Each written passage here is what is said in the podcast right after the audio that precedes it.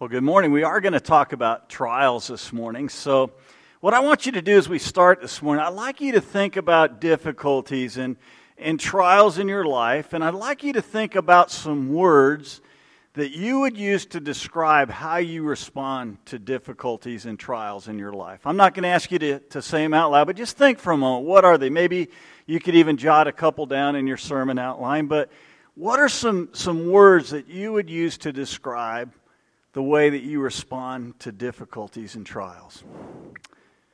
I'm guessing maybe some of you wrote down things like you dread them or you avoid them. We'd like to do that, wouldn't we? Uh, maybe you would say that you endure them. Um, maybe you'd say you panic when you have a trial coming into your life, if you're really honest, right? And all those describe some of the different emotions that we have when difficulties come into our life. But but what I want you to understand this morning is that trials are not always something to be avoided. That in fact, if we view them through the proper scope, that, that we ought to actually be encouraged by some of the trials in our life because of the way that God is using them to work in our lives. And, and, and that's what we're going to be talking about this morning as we continue our study in the, uh, in the book of Hebrews. Now, last week, you remember that we talked about the fact that because of Jesus, that God's throne is a throne of grace and that we can come there boldly with confidence because of Jesus. But, but if you think about that, that doesn't always kind of make sense to us, does it? I mean, think about why this is such an important thing, why it's such a big deal. Because God, as we know, God is holy. And sometimes we think of God being holy as just mean like he's like us, only a lot better. But the word holy means he's separated from us. He's, he's completely different and distinct from who we are. And so there's a certain separation that occurs between us and God just because God is holy. And then that, that, that gulf is widened by the fact that we are also sinners. And so when God tells us that we're to come boldly to the throne of grace in His Word, we understand that there has to be something or someone that can bridge that gap and allow us to come into God's presence and, and to do it boldly. Now, under the old covenant, there was a human being who did that. He was called the high priest. And remember, as we're reading in Romans here, we're talking about that the writer of Romans is writing to some Jewish Christians who have this desire or maybe this, this tendency to want to go back to their old way of faith, to their old Jewish religion. And so, one of the questions that they were probably asking in this, in this whole situation is well, if this new covenant is so great, then where's the high priest? Because that's the only thing they knew. They, they only knew that, that there was this high priest, this, this human intermediary that would come between them and God and, and allow them to be able to come into God's presence. And they're asking the question where's the high priest? And so the writer of Hebrews, he's going to tell them over and over and over again that Jesus is the high priest. We saw this all the way back in chapter 2 when we first started our study, and it talked about the fact here. Here's what we read in Hebrews chapter 2 and verse 17. It says, Therefore, he had to be made like his brothers in every respect, so that he might become a merciful and faithful high priest. And we saw it again. We saw it again. We got to chapter 3. It talks about Jesus is our high priest. We saw it again last week, right in chapter 4. At the end of chapter 4, not only is Jesus a high priest, but we saw that he is the great high priest. And so we, we understand that, that there's this high priest and that, that Jesus is not only a high priest, he's the great high priest. He's the one who came to, to bring us to God. And so, with that background, we're going to go ahead and read this morning the first 10 verses of Hebrews chapter 5 this morning and take a look at those because in this section now, the writer is going to begin to describe in more detail why Jesus is such a great high priest. Matter of fact, all the way through the end of chapter 10, he's going to, he's going to focus on this idea that Jesus is our great high priest. So, with that in mind, let's go ahead and read. You can follow along as I read from Hebrews chapter 5, beginning in verse 1. For every high priest chosen from among men is appointed to act on behalf of men in relation to God, to offer gifts and sacrifices for sins. He can deal gently with the ignorant and wayward, since he himself is beset with weakness. Because of this, he is obligated to offer sacrifice for his own sins just as he does for those of the people. And no one takes this, this honor for himself, but only when called by God, just as Aaron was. So also Christ did not exalt himself to be made a high priest, but was appointed by him who said to him, You are my son. Today I have begotten you. And he says also in another place, You are a priest forever after the order of Melchizedek.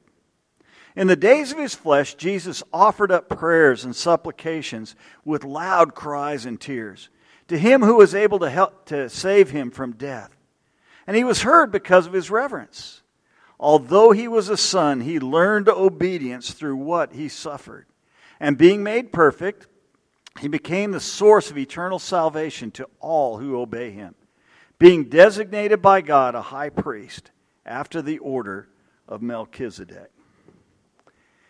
So, this is a, a, really interesting passage here, and the structure of this passage is actually very important to helping us to, to understand it. So, I've given you a little chart in your sermon outline. It's also up on the screen here. And, and what you see is that in this section, the writer of Hebrews, he first begins by describing three qualifications for the high priest.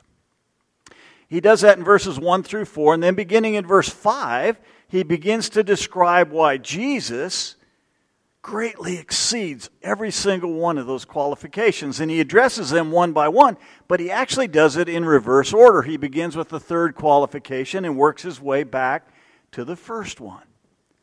And that really helps us to understand here how Jesus is our great high priest. So what I'm going to do is I'm going to I'm going to kind of just briefly work through this this chart real quick and then we're going to kind of get to what I think is the meat of the passage and what it really means for us and, and how it can help us to endure as we go through trials in our life. So we see the first qualification here for the high priest is that that high priest had to be a human mediator. And it says here that the, the high priest, he made gifts and sacrifices on behalf of the people. That's the way that he became an intermedi- intermediary between God and man. And he would do that all throughout the year, over and over and over again, but it, it really reached its culmination on the Day of Atonement. One day a year, the high priest would go into the Holy of Holies, and he would make sacrifices on behalf of the people.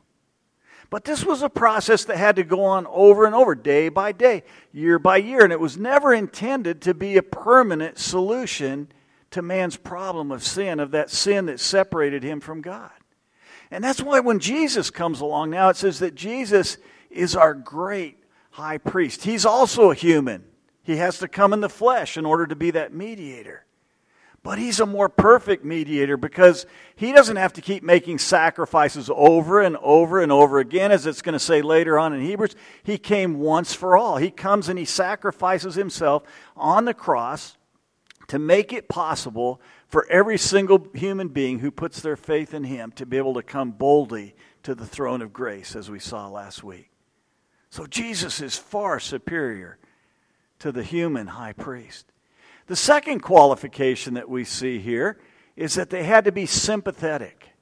And we see this with the high priest. It says that he was sympathetic towards the people because he was a sinner himself.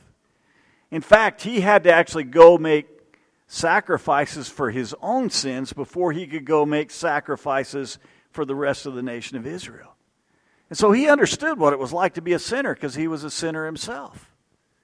Now, as we saw last week, Jesus also experienced all the temptations that we go through. He experienced all the suffering that we're going to talk about today. But he was different because it says, yet he was without sin. And we're going to see even more today how, how sympathetic Jesus is towards us. It says here that he, he made prayers with cries and loud cries and with tears. And it takes us back, I think, at least in my mind, to, to picture in the, in the garden where Jesus is praying right before he's arrested and he's crucified. But, but really, these prayers, these, these groans, these cries, I think they extended all throughout Jesus' life. Here's what it says it says, in the days of his flesh, he did that. Notice days, plural. This wasn't just talking about a one time thing. And think about it. Think about all Jesus went through on our behalf. He experienced taunts. He experienced people making fun of him. He experienced, as we talked about last week, friends betraying him. Everything that we could experience, Jesus experienced, and yet was without sin. So he was far superior to the human high priest. The third qualification here was that they had to be appointed by God. And, and certainly that was true of the human high priest. Now, by the time that the writer of Hebrews is writing this, the, the whole high priesthood, it, it, it's been so messed up. I mean, now the high priest becomes a political appointee rather than someone who God appointed. So the writer of Hebrews takes us back to the original intention. And the original intention was God appointed Aaron to be the high priest, not because Aaron deserved it, because God chose it. And from that point forward, every single high priest was supposed to be from, from the tribe of Levi, from the line of Aaron. And so they were appointed by God. Well, Jesus was also appointed by God. But he didn't do it, he doesn't do this for his own glory, it tells us. He waited to be appointed by God. I mean, Jesus is God. He's in the glory of heaven, and yet God appoints him to come and be our great high priest. And the writer of Hebrews quotes from two messianic psalms here to help us to understand what that was like for Jesus. The first quote is from Psalm 2 7. It was also cited, if you remember, back in chapter 1, where, where Jesus is called God's Son. And even though he was God's Son, he doesn't take advantage of that in order to come down and be the high priest. He has to wait until God appoints him to do that. The second, the second psalm that's quoted here is Psalm 110, which was also a messianic psalm. And it tells us here that, that Jesus was a different kind of high priest. He was in the order of Melchizedek. Now, how many of you are familiar with Melchizedek? A few of you, right? Now, if you're not, don't worry about it. He's not in the Bible a whole lot, to be real honest. He's in one short section in Genesis chapter 14 when he has this encounter with Abraham. And the second place we see him in the Old Testament is right there in Psalm 110. So those are the only places we see him. Now, when we get to Hebrews chapter 7, the writer of Hebrews is going to go into a lot more detail about his life. But for now, here's, I think, all we really need to know is that Melchizedek was a different kind of priest. And he was different on, for a couple of reasons. One, he was also a king, it tells us. He was the king of Salem. Now, none of the other high priests were kings, but, but Melchizedek was, and Jesus is also a king as well as a high priest. And the second thing is that he came way before Aaron came along. And so he's not from the tribe of Levi. He's not one of the descendants of Aaron. And the same thing is true of Jesus. Jesus is a different kind of priest. He's not from the line of Aaron, he's from the tribe of Judah. And so it's pointing to the fact that he is a, a superior because he's a different kind of high priest, but he's still appointed by God. And so, so we see that here that, that, that that's true. Now, what I want to do is I want to take us back here to a, a few of the verses that we just looked at and focus on them a little bit more because I think it's going to help us to, to understand better what we can take away from this passage. So I want to go back and look at verses 7 through 9 again. So if you can either look on the screen or you can go back in your Bibles and, and just let me just remind you what those verses said. It said, In the days of his flesh. We talked about that just a moment ago. That means during his earthly ministry. Jesus offered up prayers and supplications with loud cries and tears to him who was able to save him from death. And he was heard because of his reverence. Although he was a son, he learned obedience through what he suffered. And being made perfect, he became the source of eternal salvation to all who obey him. Now, there's a lot wrapped up in just those three verses.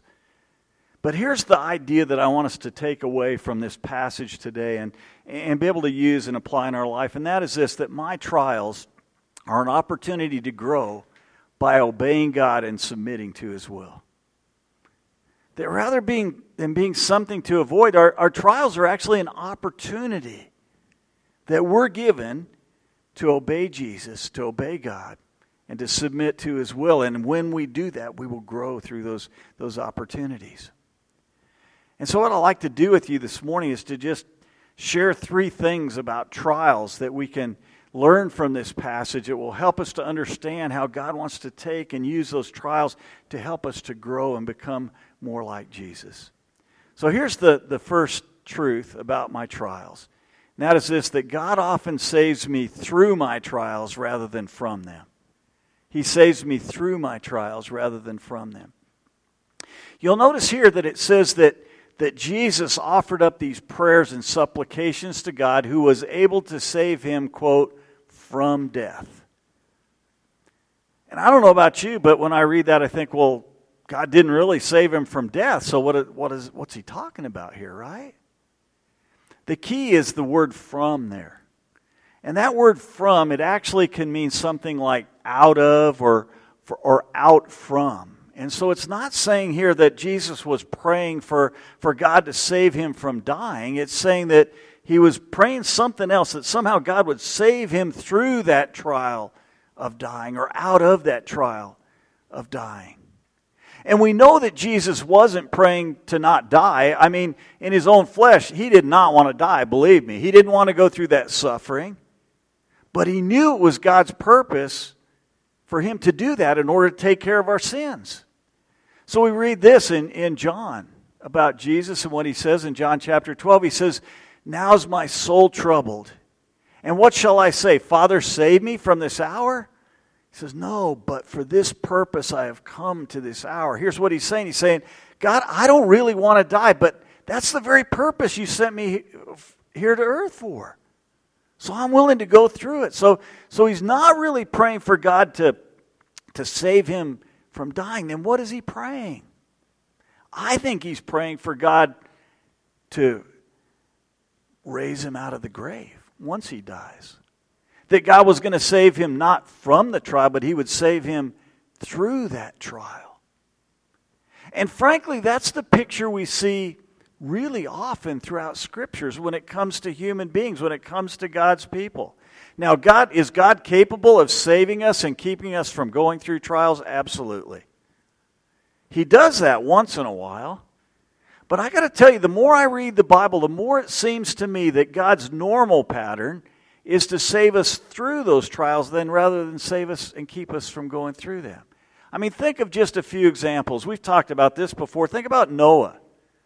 You know, think, okay, God, we have this nice little, uh, you know, nursery picture of, of Noah on the ark with the little rainbow and the cute little animals and everything. But believe me, that was not a nice experience to be on a boat for about a year with all those smelly, stinky animals.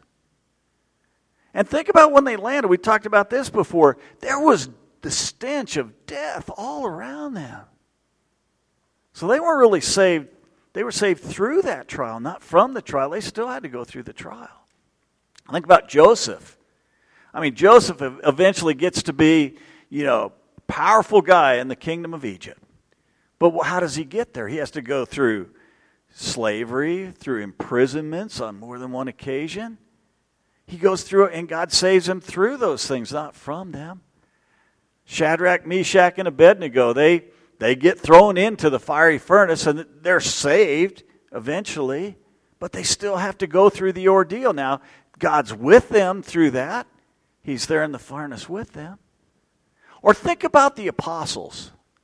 With the exception of John, who who probably died while he was in exile on Patmos, every single one of the apostles died because of their faith in Jesus Christ. Some of them through horrible, horrible means.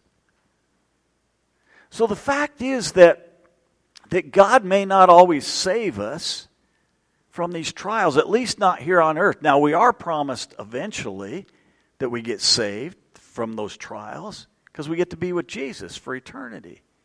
But while we're here on this earth, God often saves us through those trials. And the good news is He promises to go through them with us, so we never have to go through them alone. Here's the second truth that we need to learn about trials this morning is that God uses suffering to, pro- to produce growth. He uses suffering to produce growth. It says here that, that Jesus learned obedience through his suffering.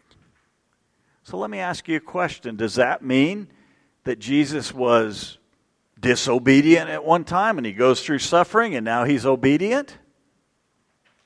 Don't think so, right? We know he never sinned, so he couldn't have been disobedient. So, so what does that mean that Jesus learned obedience through suffering. I tried to put that in my own words this week, and I could not come up with anything better than what Pastor John Piper said about this. So I'm going to share with you what he, he said, because I think he really hits the nail on the head here. Here's what, here's what he said He said, This does not mean he moved from being disobedient to obedient, it means he moved from being untested to being tested and proven. He moved from obeying without any suffering to obeying through unspeakable suffering. It means that the goal of his, nat- the goal of his natural purity was put in the crucible and melted down with white hot pain so that he could learn from experience what suffering and prove that his purity would persevere. I think that's what happened there. He, and that's what God wants to do for us. The suffering he puts us through is often, as we're going to talk about in a moment, to, to help prove the genuineness of our faith. God, God takes and He uses suffering to, to produce obedience in our life too. There's, there's something we can say that we're obeying God, but until we actually go through those trials and, and prove that we can do that there, our obedience is unproven. It also says here that, that through that whole process that Jesus was being made perfect. So my, my question then is, well, does that mean Jesus wasn't perfect? And all of a sudden he is perfect because of his suffering? I mean, again, I think we know the answer to that is no, of course not. I mean, Jesus being God in the flesh, he was God, he was, he was perfect. But we need to understand what this verb means here. It, it's one that's used a lot in Scripture, and if, if we're not careful, we can really take away kind of the wrong idea about what it means. It's a verb that means to bring something to its intended goal. And in the case of Jesus, what was his intended goal? It was, it, it was that he would die on the cross to pay the penalty for our sins so that we could boldly enter into the presence of God and come to his throne of grace. And so Jesus was made perfect in the, in the sense that he, he experienced all that suffering. And he remained obedient to God. He remained submitting to the will of God. And because that, he was able to to attain to that goal. And God wants to do the same thing in your life and in mine. He wants to, to perfect us. But what's the goal to which He wants to perfect us? I think we find the answer to that in Romans chapter 8. And you're probably, all of you in here are probably familiar with Romans 8.28, right? A lot of you could probably quote it. It says this. It says, and we know that in all, I, I memorized it in a different version, so whenever I start reading it, I always mess it up. And we know that for those who love God, all things work together for good. For those who are called according to his purpose. And you guys probably all know that part. But here's the problem we often separate it from verse 29. Here's what it says in verse 29 For those whom he foreknew, he also predestined to be conformed to the image of his Son, in order that he might be the firstborn among many brothers. So, what's the purpose to which God does good in our trials? The purpose is so that we can be conformed to the image of Jesus Christ. It's not, the purpose is not so that we can be comfortable. The, the purpose is not so that, that we can have an easy life here on earth. The purpose is that we can become more like Jesus Christ. That's what God wants to perfect us to. So, if we were to take those two verses and we were to paraphrase them, with regards to our trials, we would probably say something like this that God uses our trials to perfect us and make us more like Jesus. That's what God wants to do through our trials. He wants to make us more like Jesus.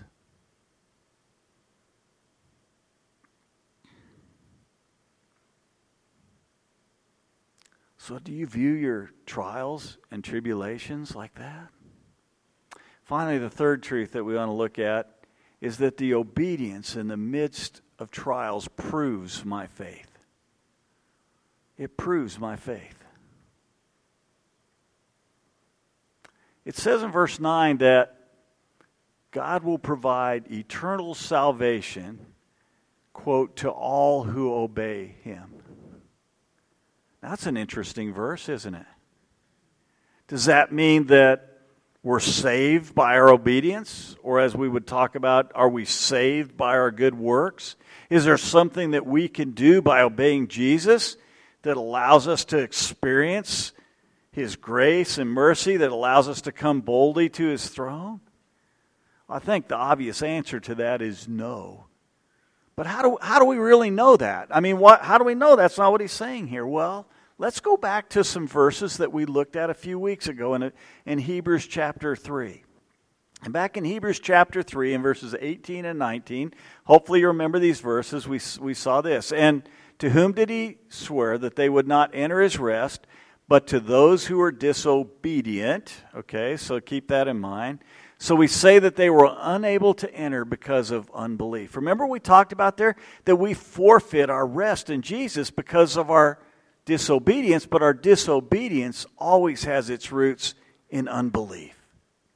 And so here, when it's talking about obeying Jesus, what I think it's talking about is obeying his call to believe in him. Those of you who are on our quarterly uh, Bible reading plan, this week we read about belief, right? And we saw Jesus over and over and over call to his disciples, make this call, you need to believe in me. And we saw that that belief was far more than just an intellectual understanding, it was a change in their life based on what they believed. And so I think that's what he's calling us to here. That's what he's talking about. And I think John does a really good job of summarizing what this, this obedience means here in Hebrews when he writes this in 1 John says, And this is the commandment. What, what's the command? That we believe in the name of his Son, Jesus Christ, and love one another just as he has commanded to us. So, to me, what that's saying is that this, this command here to obey, it's, it's to put our faith in Jesus Christ, to believe in Him. And all the other obedience that we're going to see, we're going to see a lot more obedience talked about in the book of Hebrews, but all that obedience all stems from this initial obedience to put our faith in Jesus Christ. And so what happens is that, that our obedience doesn't make us right with Jesus. What it do, does is it proves that we're already right with God through faith in Jesus. And so, what that means for your life and what it means for my life is there, there ought to be some evidence. If we're going to call ourselves Christian, there ought to be some evidence in our belief uh, or in our in our faith because there's obedience there. There's submitting to the will of god there. Now obviously none of us do that perfectly. That's why we need a great high priest that we're reading about here in the book of hebrews. But it does mean that that ought to be our desire. It does mean that that ought to be the the the primary direction of our life is that we're moving towards obedience in jesus so we've seen this morning that my trials are an opportunity to grow by obeying God and, and submitting to His will. So, what does that look like for us? How, how do we respond to what we've learned today? Let me make this really practical for all of us. If you have never yet put your faith in Jesus Christ, then you need to do that today. You need to do what we just talked about. You need to obey His call, to believe in Him, to put your faith in Him. You need to quit trying to, to make your way into God's presence through what you can do. And you need to rely 100% on what the great high priest, Jesus Christ, has already done for you on the cross. See, because of his obedience, he not only kept the whole law, but he also provided payment for those of us who have broken the law. And what he calls on us to do is just to accept that gift through faith. He makes it available to all of us, but every single one of us have to make that decision to put our faith in Jesus Christ. So if you've never done that, you need to do that today. We've seen in this in, in the book of Hebrews, time after time, he keeps talking about today, today, today. And I just want to urge you, if you've never done that, please do it today. For those of us who have already done that, and I'm pretty sure that's most of us that are in this room, probably a lot of you that are joining us online, then, then what does this mean for us? I think it means that we have to start looking at our trials from a different standpoint, from a different viewpoint. Instead of looking at them as something to be avoided at all costs, something to dread, we need to understand that they're, they're able to be used by God to help us to grow and become more like Jesus Christ. Now, does that mean that we ought to wish for trials? I'm not saying that. Does it mean that we, we go, whoopee, I'm in the middle of a trial when it happens? We're not saying that. But what I am saying is that, that instead of always wanting to flee from our trials, sometimes we just need to stay there and let God work on us for a while. I mean, I don't know about you, but my initial reaction when a trial comes along, I want to get out of there. That's the first thing I want. But when we look at the example of Jesus here, what if he'd have done that? What if Jesus would have said, you know what? I'm, I'm just, I'm going to bag it. I'm out of here. I'm not going to go die on the cross. Then we wouldn't even be here this morning. We'd all still be in our sins. We'd all still be separated from God. So God can take and he can he can use these trials in your life to help you to become more like Jesus. You just need to ask him to help you to do that. And the good news is that you don't have to do that alone.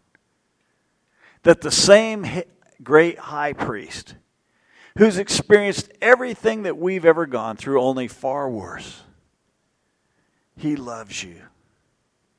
And He cares for you. And He's seated at the right hand of God and interceding for you and praying for you and cheering for you so that you'll use those trials in a way that will help you to grow in your faith with Jesus. Let's pray. Father, thank you for the trials in our life. Father, we, we admit they're not always easy. Father, not something that we enjoy. They're uncomfortable. Sometimes they last a whole lifetime. But thank you that Jesus was willing to suffer and submit to your will on our behalf. And that because of that, makes it possible for us not only just to endure our trials, Father, but to grow through them, to become more like Jesus, to live a life that would be pleasing to you and give you glory. We thank you for that in Jesus' name. Amen.